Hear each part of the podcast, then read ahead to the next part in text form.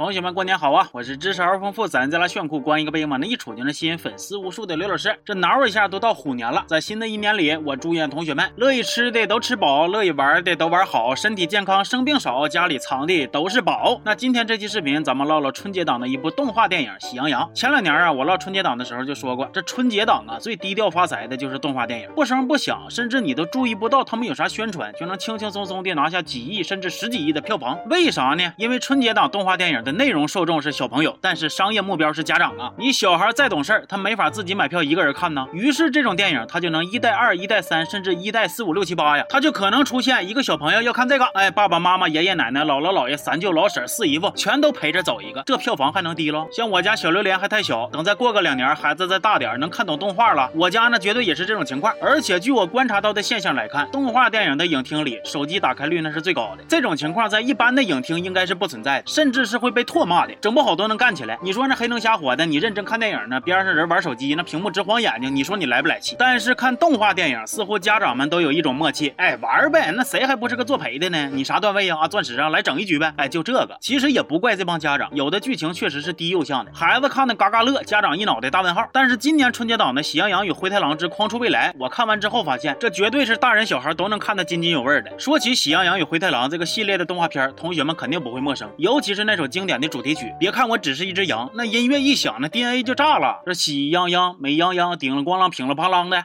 从零五年开播至今，喜羊羊系列动画已经陪伴了我们十七年了。不少观众都长大成人了，有了自己的事业和家庭，甚至就连动画片的配音演员们，也在这部动画的陪伴之下，完成了很多人生大事。其实我是跟这部片子也是一起成长的，从一个小女孩配到了一个。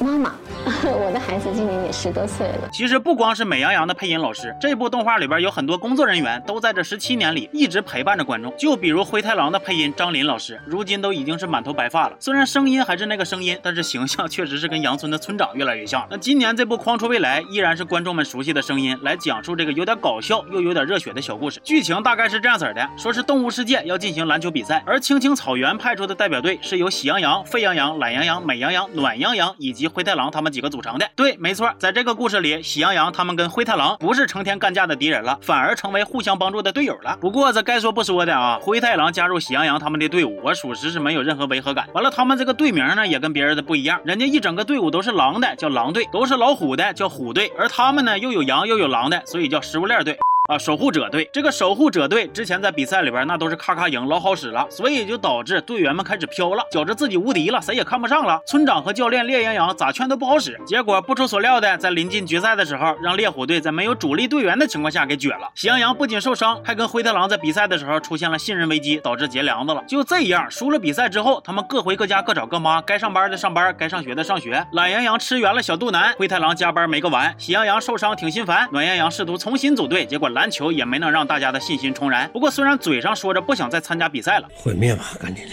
但是其实大伙都还是热爱篮球的，所以最后还是决定重回赛场，不管输赢，但是这次要全力以赴，携手同行。另外，猎虎队那边的主力，一个叫虎翼的小老虎，也经历了父亲从不支持他的篮球梦，到最后为他加油助威的过程。而且你们一定想不到是谁说动了虎翼他爸，居然是灰太狼。那不得不说，当了爹的灰太狼属实是可靠了不少啊。那虎队实力也挺强，不光虎翼厉害，其他队员也是各显神通。不过比较吸引我注意的是那只眼睛圆圆的老虎，别瞅它坨大，但是真挺萌，那眼睛一卡巴一卡巴的感觉像是。老虎那队伍里边混进一只大猫似的，最终守护者队和猎虎队又在决赛碰见了。不过这次喜羊羊他们学会了配合，也学会了不被压力打败，坚持到最后一秒。而虎翼呢，有了父亲的支持，也能全身心的投入到比赛中了。其实《喜羊羊与灰太狼》这个动画片吧，不光是九零后的童年回忆，像零零后、一零后也都是看着他长大的。尤其是零零后，我之前没细琢磨，还当零零后是小孩呢。但是一寻思，那零四年出生的到今年都十八了，这才叫时间一晃呢。但是动画吧，就是有这样子的魔力，像片子里边灰太狼在。赛场上问喜羊羊：“我们认识多久了？”喜羊羊的回答是：“五千多集了吧。”非常简单的对话，但是却把我这种从小看喜羊羊长大的观众弄得心里边是说不上来的感动。我们虽然必须随着时间的流逝长大，但是他们却能帮我们锁住童年的时光，让我们每次一听到某个角色的名字或者是某个 BGM 的时候，就会不由自主的回到那段无忧无虑的时光里。这也就是为什么我说这电影大人小孩都能看，看的角度不一样，获得的感受那也不一样。而且这个电影还有很多地方很触动我，比如喜羊羊他们从最开始的。的信任危机，到后来因为热爱又重新聚在了一起。还有让我印象很深的一句台词是：读书很重要，有梦想也很重要。因为虎爸希望虎翼能够好好读书，但是虎翼的梦想其实是打篮球，所以才有了这么一句话。其实，在电影里边有两位父亲，但他们对孩子的教育方法却是截然不同的。灰太狼对待小灰灰非常温柔，他打心眼里边希望能够成为孩子心目中的大英雄。从他劝虎爸的话来看，如果将来小灰灰长大说要追求梦想，那么他一定是义无反顾的支持，而他自己其实也是这么做的。但是虎爸就不太一样了，他对待孩子更加严厉，希望虎翼能够通过学习获得成功，觉得篮球梦不太切合实际，他怕孩子玩物丧志。可是无论他如何严厉，其实内心都是期盼孩子能够获得美好的未来的。所以后来当他明白了篮球对于儿子的意义以后，终于跟虎翼和解，还去赛场上为儿子加油助威。总的来说，灰太狼和虎爸虽然教育理念不同，但是对孩子的爱是一样的。然后像暖羊羊以前总是默默无闻，但这次无论是比赛还是再次组队，暖羊羊都充当了一个非常让人踏实的守护者。而美羊羊呢，也不再是很娇气的小姑娘，她全程表现得很勇敢、很坚强。另外，这个电影是篮球主题，虽然我也不是很懂篮球，但是当里边的台词说到这场比赛失败谁负责，烈阳阳斩钉截铁地说我负责的时候，我还是鸡皮疙瘩都起来了。就像整个电影传达出的那种热血还不矫情的观感，以及那股拼搏的精神，不光是孩子能看懂，大人看了感触更深。热爱永远可以成为你继续下去的理由，它不光是一句台词，也能成为我们在前进时支撑自己为梦想奋斗的动力。行吧，那么这期就先到这儿了。再次祝同学们新年快快乐虎虎生威。我是刘老师咱们下期见。